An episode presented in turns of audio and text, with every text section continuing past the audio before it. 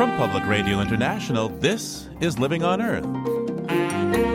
I'm Steve Curwood. A new report from the World Wildlife Fund documents the increasing rate of wildlife loss, especially in the tropics, over the past 40 years. The Earth's human population in 1970 was just under 3.7 billion, and today we're at 7 billion. While the number of animals have been cut in half, the human population is nearly doubled. Rising population and consumption are behind the losses in nature, though the recent creation of the world's largest marine reserve may help life in the oceans.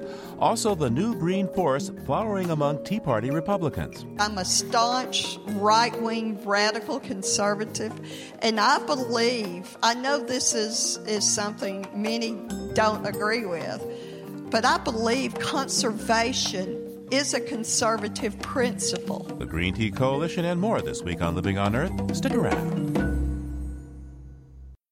Support for Living on Earth comes from United Technologies, innovating to make the world a better, more sustainable place to live. From the Jennifer and Ted Stanley studios in Boston and PRI, this is Living on Earth. I'm Steve Curwood. According to the World Wildlife Fund, since 1970, numbers of vertebrate animals are down more than half, with one exception, and that would be humans. WWF has just released its 2014 Living Planet Index, which estimates that numbers of vertebrates, fish, amphibians, reptiles, and mammals other than humans are declining even faster than earlier studies have shown. The bulk of the losses come from habitat degradation and exploitation, especially in the tropics. There is some good news, though, and it's that some cities have made considerable progress towards sustainability, even though human population has doubled. On the line now is Keya Chatterjee, Director of Renewable Energy and Footprint Outreach at WWF, to detail what's in the latest Living Planet report and why it matters. It's sort of our State of the Planet report. We put it out every two years so that we can have a science based analysis on what the human impact on Earth is. And we want to have a consistent data source so we can look at what the trends are over time and how we're doing as far as the way that we impact the planet in terms of species, abundance, and also the human ecological footprint. So, a measure of consumption of goods, greenhouse gas emissions, and the impact that we're having on the planet. Give us the report's good news first. I think the good news is very much at the local level. Just a few weeks ago at the UN Climate Summit, we saw for the first time city leaders being recognized for the role that they're playing in tackling climate change, which gives me great hope. Along with the other thing that we saw a couple weeks ago, the People's Climate March, seeing so many people pour out into the streets and ask for better choices from their leaders gives me incredible hope. Okay, now it's time for the bad news, Keya. Your report sounds an alarm about declining biological diversity in wildlife populations. Tell me which species are in the worst shape. There have been dramatic declines across the board. Almost 40% decline of all terrestrial species, almost 40% of all marine species, and a huge decline in freshwater species, more than 75%. The data sets that we use go back to about 1970, and the Earth's human population in 1970 was just under 3.7 billion, and today we're at 7 billion. While the number of animals have been cut in half, the human population is nearly doubled. Help me with the math. So, if you had said that there was a 100% decline in species, it would have meant that they all went away. Yes. So, there's been about a 50% decline in species over 40 years. And in Latin America, you're saying that there's more than an 80% decline. In other words, four out of five are gone? Yeah, and you know, part of this, of course, is that in the tropics there are more species than at higher latitudes and you have more abundance in the tropics, but it is a really dramatic decline. And a huge part of that is related to deforestation. And a huge part of that deforestation is related to the consumption patterns that we have here in the United States. Every time we throw away food in the United States, for example, that's food that was grown somewhere on this planet for us, and water that was used, and fertilizer that was used. There's a huge amount of this resource consumption that is driving deforestation, that is driving species decline. But the good news is that we are responsible for a lot of this, so we have a lot of ability to turn things around. None of these trends are inevitable. We can turn them around today. What's the strategy that the World Wildlife Fund has for counteracting all these losses that you describe in your report? What we want to do is engage people in this process and caring about what's happening out there.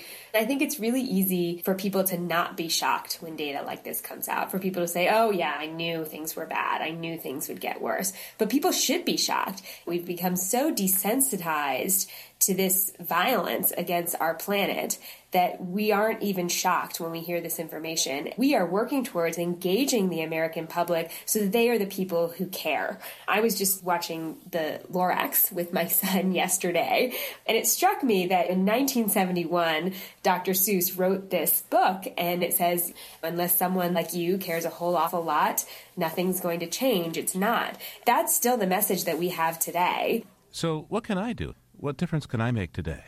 Well, there's three areas that people make a huge impact in, in their homes and their workplaces. One is electricity, two is transportation, and three is food. There's so many things that can be done in each of those areas that save money, save resources, and are just better choices. If you live in a transit oriented place, everybody knows public transportation and bicycling are good choices, but some of these new technologies that we have in electric vehicles are great options for people who don't live in transit oriented areas. Around electricity, there's a similar suite of options that people have, whether they own their roof and can install solar panels or whether they sign up for renewable energy through their bill or focus on using less energy in the home. We need everybody to realize that this is not inevitable. We can each make better choices. We can demand more of our leaders. When we go to vote, we can ask people, what do you plan to do about the food waste crisis? What do you plan to do about the climate crisis? And then we can vote accordingly.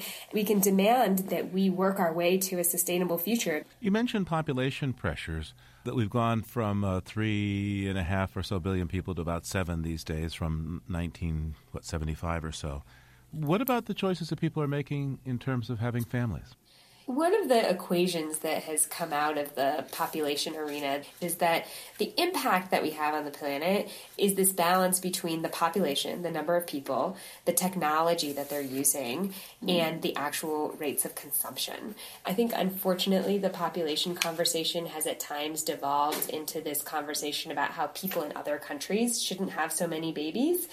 And I think it's important for us to think about it's not just the number of people, it's how they consume. And here in this country, we're consuming an awful lot. We've got to learn how to live on the one planet that we have. Keya, the United States is just about the only major industrialized nation. Its population is rising rapidly. We're going from about 300 million or so in the year 2000 to as much as 420 million by the middle of the century. This has an impact, I imagine, on biological diversity. What kind of choices should Americans be making in terms of population? I'm a parent myself, and I think there's two lenses through which parents can make the choice to do everything in our power to bring about a more sustainable country. For me, the most important lens is honestly that this has to be done. I see it as my job to protect my child by moving our society in the right direction.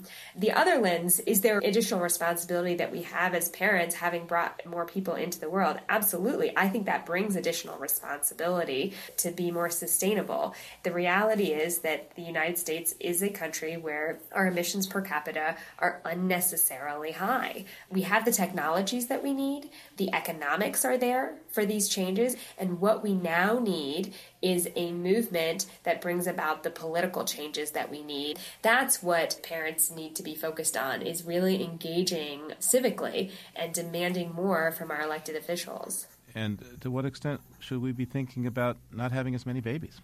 Whether to have a baby is a super personal decision.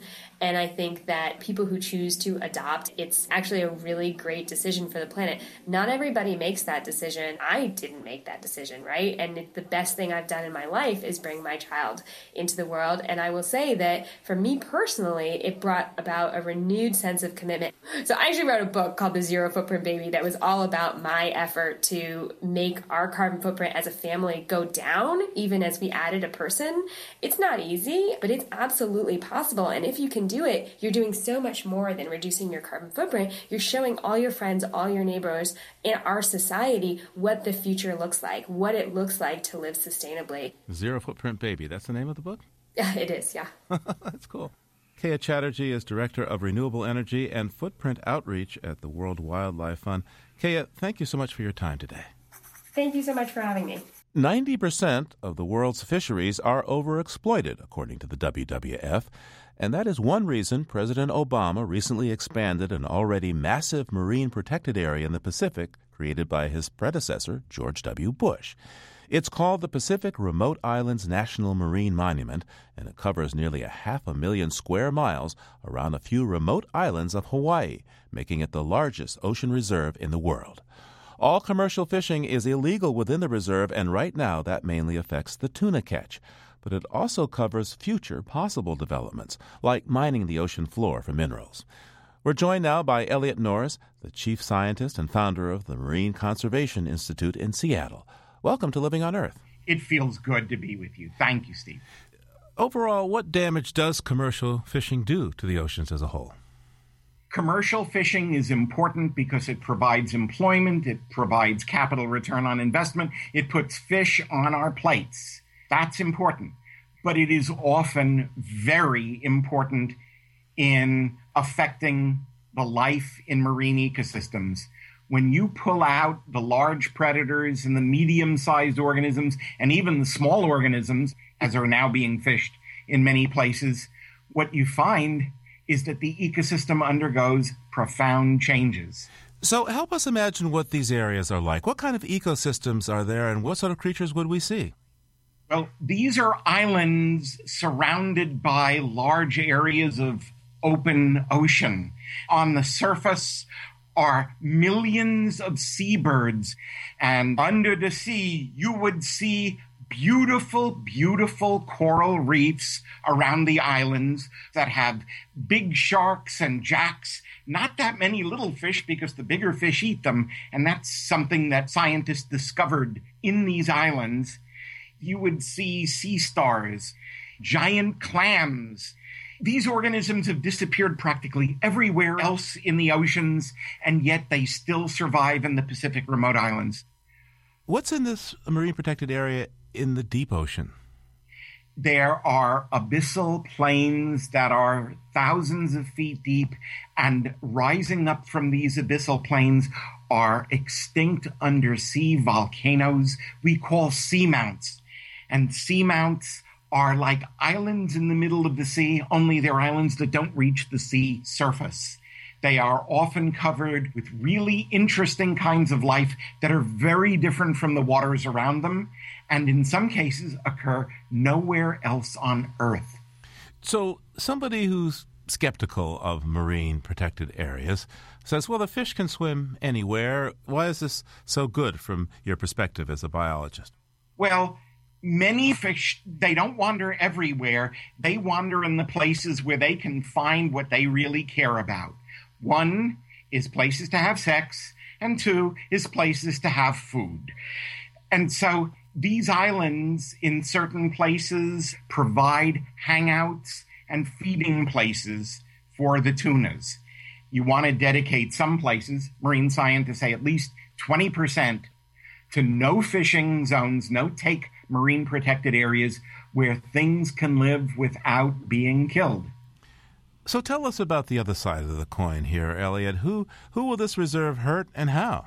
Well, I think it will be a very small hurt to the tuna fishing industry, and we don't want to see them hurt. They can fish in lots of other places. They just don't like the idea of not being able to go someplace.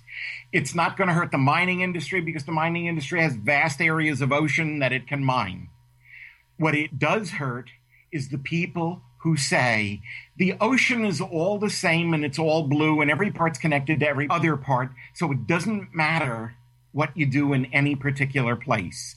Places are important in the ocean just as they are on land.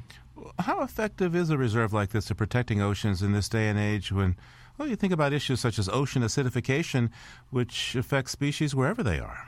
It does, except that you need to know that ocean acidification is not going to be homogeneous. It's not like smooth peanut butter. It's like chunky peanut butter. And there are going to be places where it's much worse than others. And some of these places can be predicted. So we can't stop acidification until we stop putting so much carbon dioxide in the atmosphere. That's a no brainer. But at very least, if we want to endure it better, We have to protect the best places in the ocean and the species that live in them. Um, Elliot, how does this help other attempts to create other marine protected areas around the world? President Obama has just sent a message to the world. It says, We are strong enough to make the decision to protect our oceans. We walk the walk as well as talking the talk. No prime minister or president or king or emperor has ever protected a bigger part of the Earth's surface than President Obama did last week. Now, I would love to see nations that have really big pieces of ocean protecting the same percentage of their oceans that the United States is going to protect. Right now, we are strongly protecting 10% of our oceans. Um, a lot of that is Pacific remote islands, but we're sending a message. We have to do more, but we'd like to see them doing more too. Our oceans are a global opportunity for us to do something to help us survive on Earth, because that's what it's about. It's about living on Earth. Well, I want to thank you for taking this time with me today. Elliot Norse is the chief scientist and founder of the Marine Conservation Institute in Seattle. Thanks so much, Elliot. Pleasure talking with you, Steve.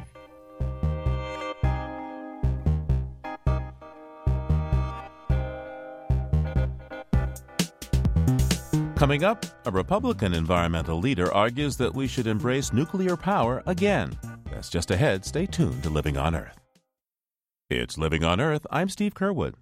Climate change has become such a grave and existential threat that both scientists and concerned citizens say carbon emission reduction must be steep and immediate. This has led many people to call for more nuclear power as part of the solution. Four new nuclear power reactors are already under construction in the U.S., as well as at least 60 more around the world. The deadly radiation that accidents can release makes atomic power controversial. Think Chernobyl, Fukushima, and Three Mile Island. But energy from the controlled fission of uranium doesn't produce the global warming emissions that fossil fuels do. One of the most visible advocates for nuclear power is Christine Todd Whitman, the former Republican governor of New Jersey and administrator of the EPA for the George W. Bush administration. Governor Whitman is now a member of CASE, the Clean and Safe Energy Coalition, and she joined us to discuss the safety and deployment of nuclear power in the U.S. I asked Governor Whitman why now should we be looking to deploy nuclear power, and what is the mission of her organization, CASE? The point is to answer people's questions about nuclear. It's about 19% of the overall energy mix today, but better than 60% of our clean energy in this country. And so we feel that this is something that, that people, of which people should be aware. They don't really know about it. They have a lot of questions, and what we're about is answering those questions so they can make an informed decision. So, if you look at nuclear power, we haven't built a new reactor, finished one, since what, more than 30 years ago all the waste from uh, nuclear power could fit in a city block. And of course, there's not gobs of carbon that come off from it. But the concern is that if we're looking for clean energy, there are a lot cheaper ways to do this. Why not take the capital that would go to mm-hmm. nuclear and deploy it uh, wind, solar, uh, tidal, which would be quicker and cheaper? We need an all the above. We need those sources. Uh, we shouldn't in any way think that because we have nuclear that we don't need to continue to invest in the renewables, as it were, for clean energy. But you've got to remember that right now we do not have a way to store that energy, so the wind and the solar only work when the sun's shining and the wind is blowing, and they require, all of them require backup power. We want power 24 hours of the day, seven days a week reliably once up and running on a per kilowatt basis, nuclear actually is one of the least expensive, very competitive with the wind and the solar, a little less at this point in time because they haven't scaled up yet. But we'll get there, and we ought to be looking at the full panoply. But as we look at the base power to back up what we do with the renewables, we're back to fossil fuels. So your choices there are coal, which is not the cleanest form of energy to say the least. Natural gas, which is good and plentiful at the moment, but is also a pollutant. It's polluting when you're extracting and also when you're producing the power from it. Whereas nuclear is the only form of that base power that releases no greenhouse gases or other regulated pollutants while it's producing power. So, from that clean energy perspective, it's one of the most attractive sources. And the other thing is that it takes a very small amount of uranium to make a lot of power You can enter, and therefore, you can enter into long term contracts for uranium and lock in your costs, which is something you can't do with natural gas. Let's talk about government's role in nuclear power. Right now, we seem to be completely constipated about what to do with waste which creates huge security problems. Uh, the nuclear power plants around the country uh, are storing this stuff on site. It's vulnerable to terrorists. Uh, what makes you think that the government could get organized to redeploy uh, nuclear in a safe and effective way? Well, a couple of things there. First of all, getting government to do anything these days uh, is a challenge. But to your other point, actually, the waste is safely stored on sites now. Uh, they're either in above ground holding ponds or heavily reinforced concrete bunkers. And for every 10 tons of nuclear waste, you have 100 tons of concrete and steel around them. And what's in those rods is not a vapor, it's not a gas, they're pellets. Were there to be a breach of any of the rods, you still wouldn't get a, a mushroom cloud in the air or immediate release into the water. So they're not terrorist targets plus the fact that you have to understand that we have the most highly regulated nuclear industry in the world. The Nuclear Regulatory Commission is really the gold standard worldwide for safety, and so always looking at it, always trying to raise the bar. What about design? The United States has not moved ahead with nuclear power design. The Germans, yes, the Chinese, even South Africa. But the current technology, even the new stuff that's being built by Westinghouse, is vulnerable to meltdown. The odds of that are very low, but should that happen, the consequences are huge. Why would it make sense to go ahead with a fairly substantial nuclear power program if we don't use the best and safest technology? Well, I think Westinghouse would argue that they are using the best and safest technologies, and one of the real advancements is an, an, automatic shutdown process. Anything goes wrong in the reactor, it can shut down before you get to that issue of a meltdown. The nice thing about the way reactors, even the big ones, are being built, when they are more modular, it means you have much better control over that process and then you move the parts together to put in place. And it allows them to make changes as they find better technology and better chemicals to use, better steel to use, better uh, component parts. And after 9 11, the Nuclear Regulatory Commission looked at hardening, what we needed to do to make sure our reactors were safer. And at that time, they said that all the uh, operators should remove the generators from co location with the nuclear reactor. That's what happened in Fukushima. And that's what happened at Three Mile Island. The power to keep the cooling system going was cut off, uh, and well, yeah, and that was, and interestingly enough, if the operators there had left the had left the reactor alone, it would have done the right thing. They weren't trained enough, and they overrode it and caused the problem. And uh, again, we you try to anticipate everything that you possibly can. Can you say you're a thousand percent safe forever? No, we can't say that about anything. In your view, how dire is the climate emergency, and therefore how urgent is it to uh, deploy something like nuclear, which is not cheap and has its risks? I think it's extremely important. I, I, believe absolutely that the climate is changing. I know that the Earth's climate has been changing since it was formed. But on the other hand, I think it's naive to assume that our human activity is so exacerbating a natural phenomena that nature can no longer process it in the same way. And we need the time to try to figure out how do we deal with it. The United States spent $100 billion last year in response to and recovery from natural disasters. That's $300 for every man and woman in this country. That's real money. And we're starting to see more and more of that. And then, of course, you have the dislocation of peoples around the world because of things like droughts and floods, and we respond to those. So, energy is a major issue both in this country and around the world, and, and I think we need to take a very hard look at it, and climate change is a big part of that as well.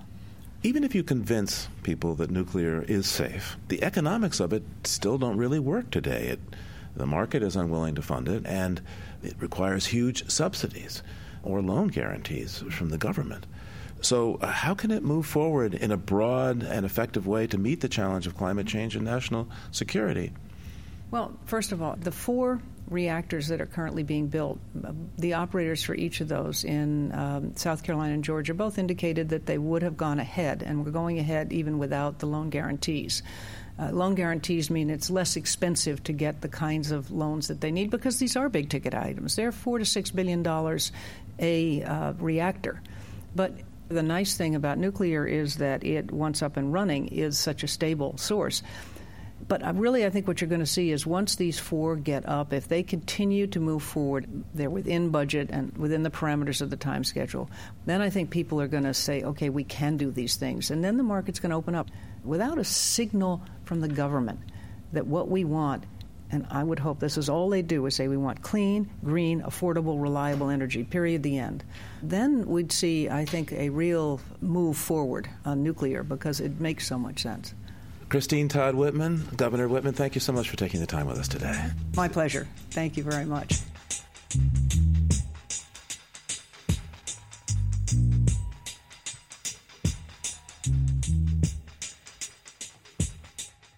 In Texas, Democrats have hopes they can turn that red state blue.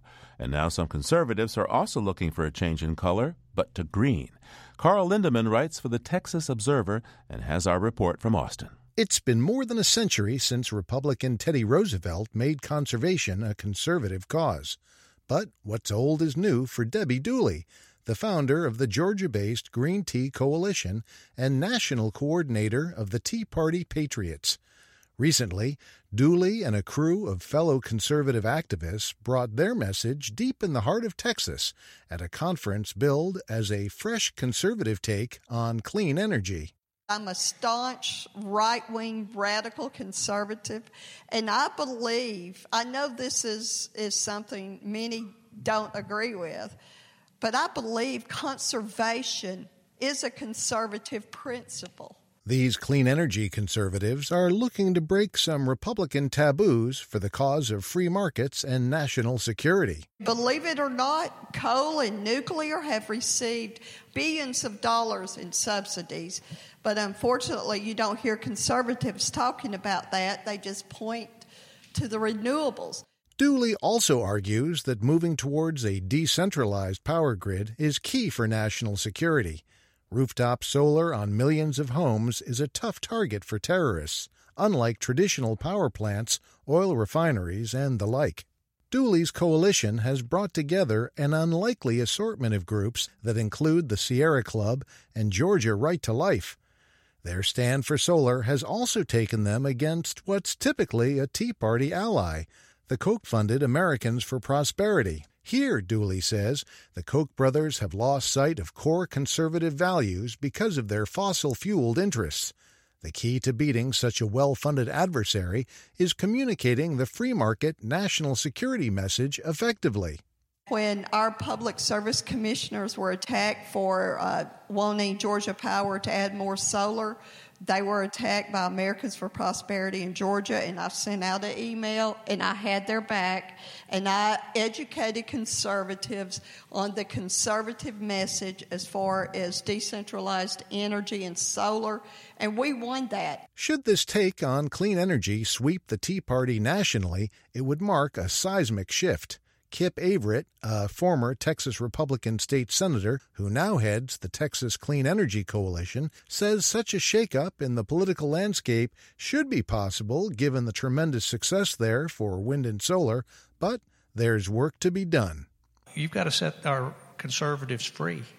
You have to tell them that it's okay for them to do the right thing. They have to understand that mom and dad back home are uh, engaged and paying attention to clean energy policy and uh, things of that nature. Uh, our Republicans in Texas, uh, we, we have a whole boatload of them that want to do the right thing, but they have to tiptoe around it and they get timid and they get scared uh, because they're, quite frankly, afraid of the Tea Party. There's more here to fear than fear itself, as former six term Congressman Bob Inglis, a Republican from South Carolina, can attest. He lost to a Tea Party challenger in the GOP primary in 2010. Now, he directs the Energy and Enterprise Initiative at George Washington University. He says that green conservatives combine what he calls energy optimism with climate realism, a hybrid that can get great mileage. Inglis says the message they need to drive home is that a truly free market is not just about cutting cash subsidies maybe the biggest subsidy of them all is being able to belch and burn in the trash dump of the sky without paying any tipping fee. And so that's a hard message because that's what? What are you talking about? There's not a trash dump in the sky. Oh, no, there is. And we don't charge for emissions. Calling for government cuts is another conservative rallying cry. Eli Lehrer, co founder and president of the R Street Institute, leads what aims to be a new breed of conservative think tank. Lehrer pointed to how their Green Scissors campaign serves environmentalism by targeting government projects that harm the environment. The costs that government imposes on our environment, the amount that we pay to do environmental damage, is enormous. The Fresh Conservative Take on Clean Energy Conference in Austin, Texas didn't draw much of a crowd. That could make the gathering all the more memorable, according to Tucker Eskew. Eskew is a top Republican strategist and no stranger to difficult challenges. He was the go to guy to tutor Sarah Palin on being a vice presidential candidate in 2008. He says being a clean energy conservative may be coming into style. Do you remember the saying, I was country before country was cool? Uh, I think there's even a song. So uh, some Republicans picked that up before long, and they were conservative before conservative was cool. And maybe one day we'll all look back on this event and realize we were clean energy conservative before it was cool. Meanwhile, as cool as green can be, the shale energy boom remains red hot in Texas and elsewhere, firing up the economy by generating tens of billions of dollars. Until that cools, clean energy conservatives will have to do their best not to be left out in the cold. For Living on Earth, I'm Carl Lindemann in Austin, Texas.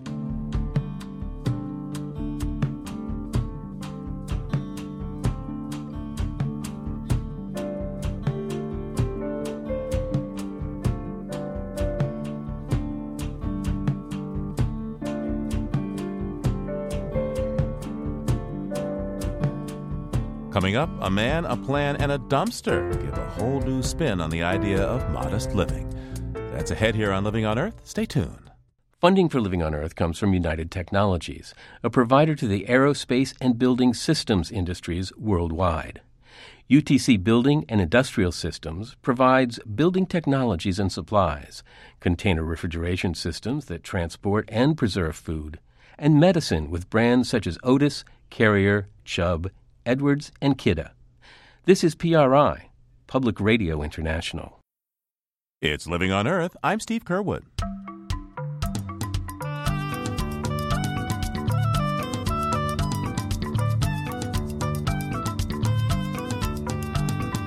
The way animals behave is a constant source of fascination for some observers and interest for scientists.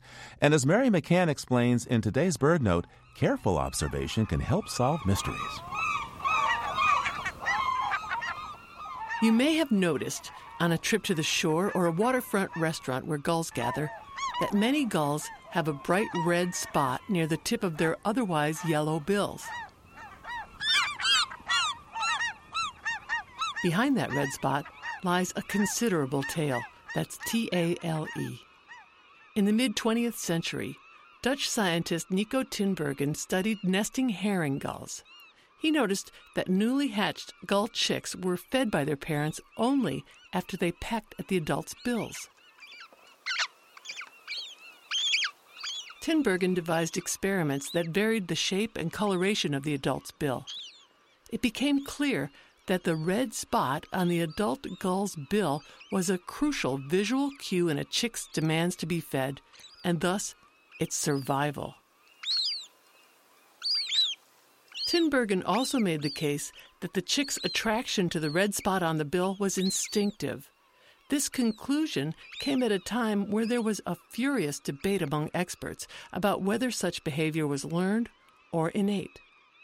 Tinbergen's gull research helped lay the groundwork for the science of animal behavior, and in 1973 earned him a Nobel Prize.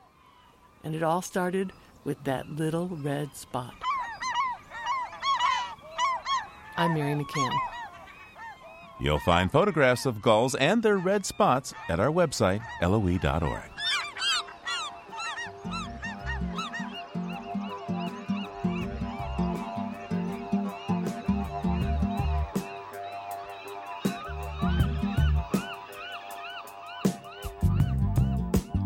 now to explore beyond the headlines in the company of Peter Dykstra.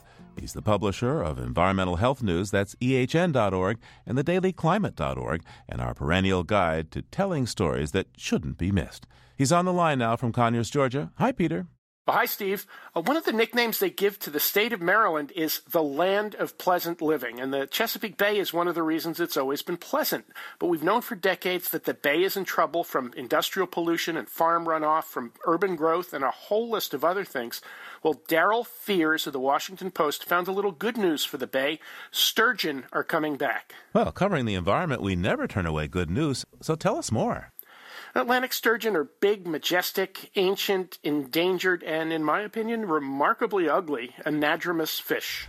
Anadromous, meaning they split their time between saltwater and freshwater, which they've been doing for almost, what, 200 million years? Right, but pollution and the building of dams have made it hard for sturgeon to get back to their freshwater spawning grounds. Uh, scientists had pretty much given up on finding sturgeon in the Chesapeake, but fishermen said they kept spotting them, and this summer a five foot long sturgeon literally jumped into a boat, inspiring a science safari that netted eight more sturgeon, giving hope that this big ugly fish survives in the Chesapeake. Well, that's a good sign for the bay, but I gather its problems are far from over to be sure. Uh, there's parts of six states that drain their rivers and their farm runoff into the Chesapeake Bay. Its cleanup is still a long way off. The striped bass there may be in decline. The iconic crab and oyster fisheries aren't what they once were. And the combination of sea level rise, erosion, and the fact that the bay's wetlands are naturally sinking is a daunting combination of challenges. But the sturgeon brings us a ray of hope. Are you ready for another fish tale? Okay, I'll bite. All right, from the same part of the world, the U.S. East Coast, where the lionfish is taking over.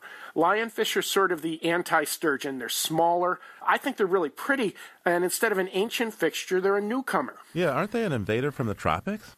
The tropics on the other side of the globe, but they've made it to the Atlantic, and our friends at the Climate News Network, that's a great nonprofit based in the UK, where they're the other CNN, uh, reported that they're making their way up the Atlantic coast as waters there get warmer. Uh, lionfish are voracious eaters. They tend to nearly wipe out reef fish populations wherever they show up, which now is as far north as the Carolina coast. Uh, lionfish are said to be good to eat, but they're not so good to catch. Their venomous spines can cause big problems for divers or fishermen. So pretty, but painful. Let's move on to our weekly stroll through environmental history, Peter. Sure, it was a new day back on October 5th, 2000, when the chairman of one of the big three auto companies, a scion of the Ford family itself, strode to the podium of a London business conference, a business conference organized by Greenpeace, and Greenpeace and big business agreed there. Huh, I guess you're talking about Bill Ford? The same of the Ford Motor Company, Henry Ford's great grandson. He told the gathering that climate change was a big deal, a game changer, and that Ford would lead the way for the auto industry to clean up. And did they? Well, maybe yes, maybe no. That day, Bill Ford also announced that his company was quitting the Global Climate Coalition, that was the climate denying club of the day. But that same year, Ford Motor launched the Excursion, its biggest, baddest SUV. It slurped a gallon of fuel for every 12 miles it drove. The Excursion won affectionate nicknames for environmentalists like the Ford Valdez and the Suburban Assault Vehicle. And as I recall, the Excursion was big while it lasted, but it wasn't around for very long. It was ginormous while it lasted. It 19 feet long, weighing in at four tons, but the Ford Excursion was discontinued in 2005, and Ford Motors' track record has been all over the map ever since. Progress, even their lead SUV, the Expedition, can get up to 22 miles a gallon. Uh, they've got a line of hybrids and electric vehicles, uh, maybe not as well marketed or successful as Toyota's Prius or the Chevy Volt, but according to a report by the advocacy group Forecast the Facts, Ford has also fueled climate denial groups to the tune of almost $800,000 in recent years. Bill Ford is still the executive chairman of Ford Motor, but they may have put a muffler on him. Peter Dykstra is publisher of Environmental Health News. That's ehn.org and thedailyclimate.org. Thanks for the update, Peter. All right, Steve. Thanks a lot. We'll talk to you soon. Beep, beep, beep, yeah. And there's more on these stories at our website, loe.org.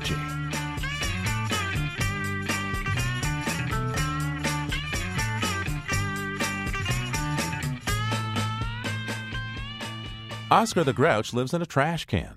So did Popeye the Sailor Man. But it's hardly the kind of home you'd expect for a college professor.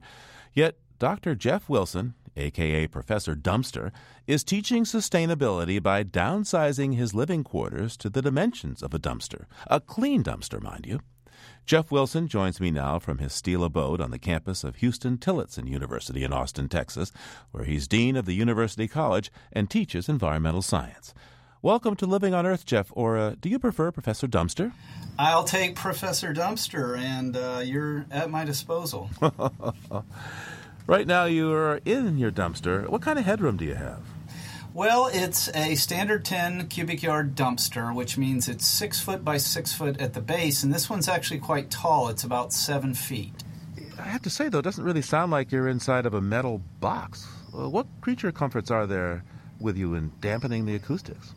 Well, right. We're actually in the second phase of this experiment, turning it into an average studio apartment. First of all, I've got a wooden false floor, so the actual height of standing room is only about 6'2 right now. I've got a window unit air conditioner. I have a few tapestries hanging on the wall. I have a twin bed, and then a, a very small bookshelf uh, in the corner with various things like an Oscar the Grouch mug and a, a Doctor Who TARDIS.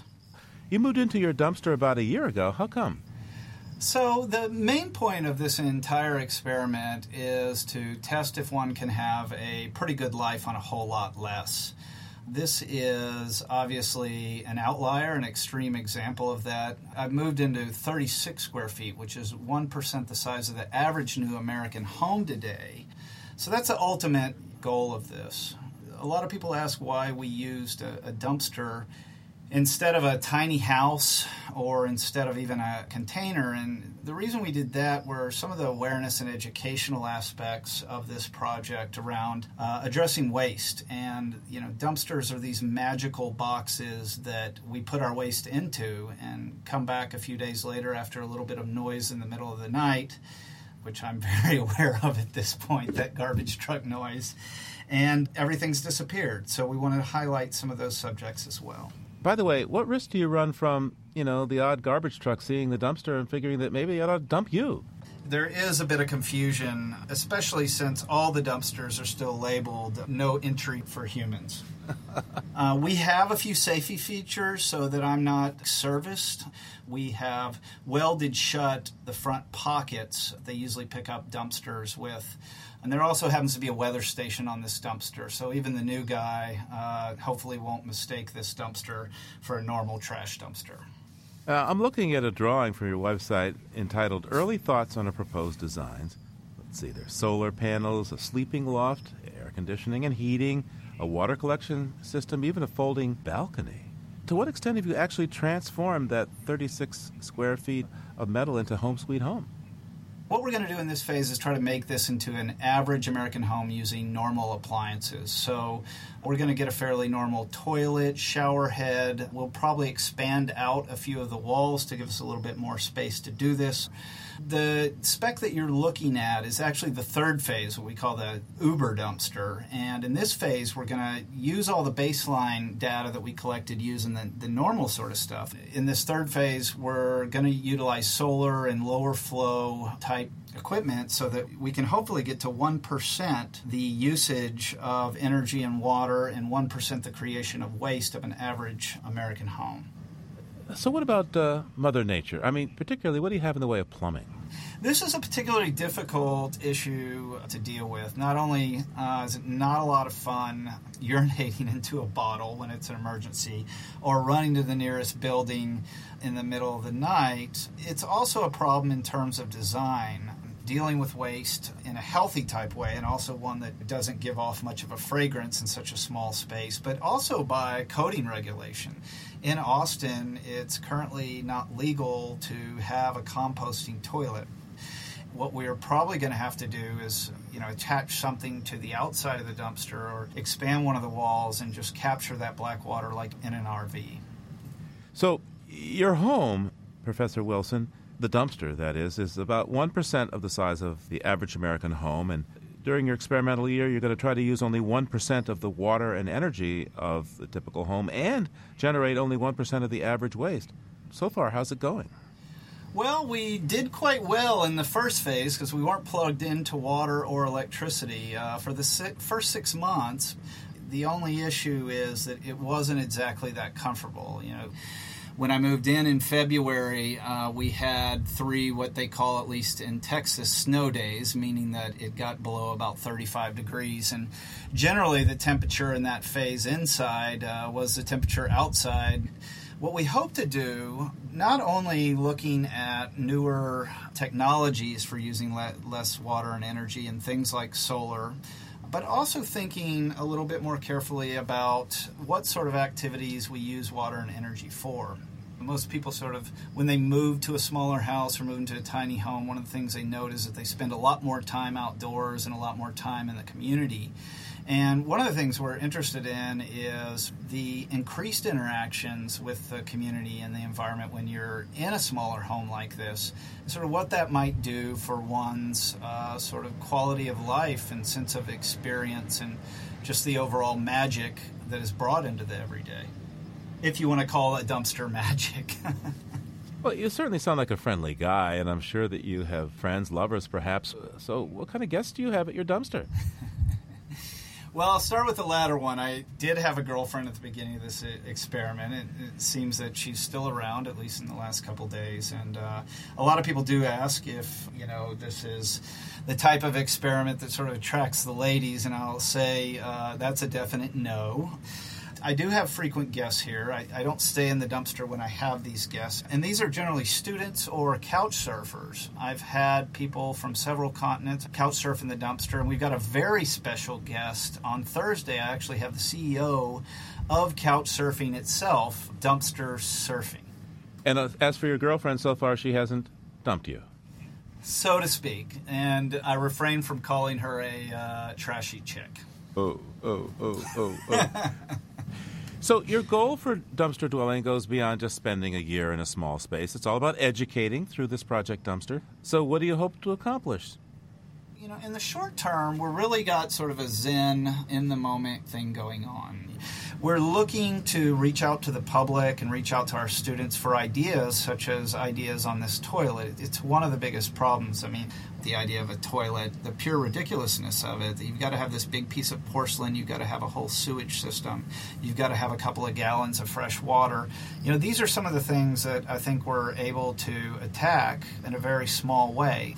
I mean, ultimately, what this experiment is all about is not just can you be happy on a lot less? But I like to think of the dumpster as a conversation box. And as long as the conversation continues to go on, whether it be about sustainability, climate change, tiny homes, or you know whether it be as some have suggested Obama's new housing plan. As long as that conversation is going on and people are talking about it, I think we'll have accomplished our goal. Professor Jeff Wilson teaches environmental studies at Huston Tillotson University in Austin, Texas. Great talking to you from uh, your dumpster. I hope you'll bring it to Boston and invite us for dinner or maybe even a sleepover.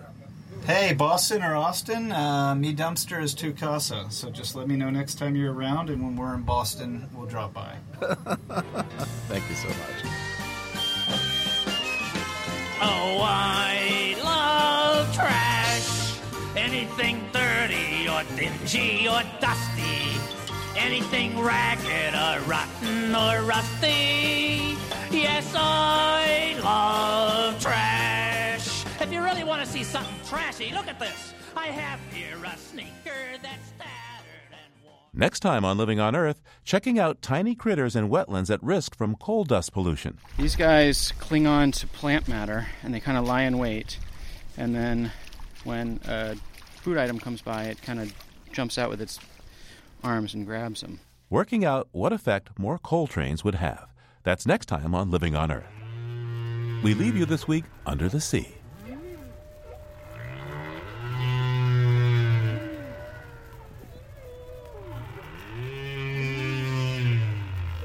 About 30 miles off the coast of Bermuda, humpback whales gather at Argus Bank.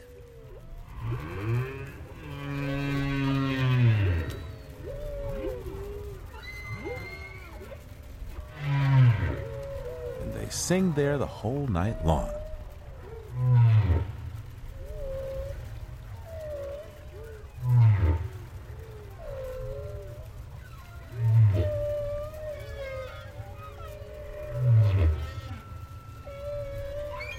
Roger Payne made these recordings for the CD Deep Voices.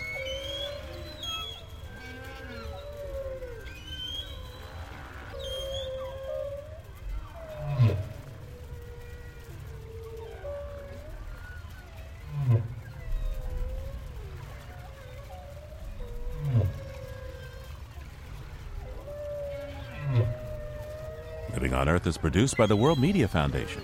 Naomi Arenberg, Bobby Bascomb, Emmett Fitzgerald, Helen Palmer, Adelaide Chen, Jenny Doring, Lauren Hinkle, Jake Lucas, and Jennifer Marquis all helped to make our show.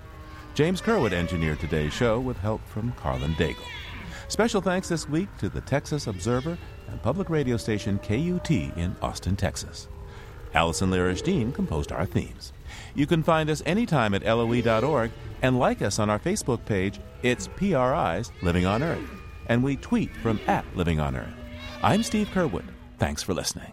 Funding for Living on Earth comes from the Grantham Foundation for the Protection of the Environment, supporting strategic communication and collaboration in solving the world's most pressing environmental problems. The Kendeda Fund, furthering the values that contribute to a healthy planet, and Gilman Ordway for coverage of conservation and environmental change. Living on Earth is also supported by Stonyfield Farm, makers of organic yogurt, smoothies, and more. www.stonyfield.com. PRI, Public Radio International.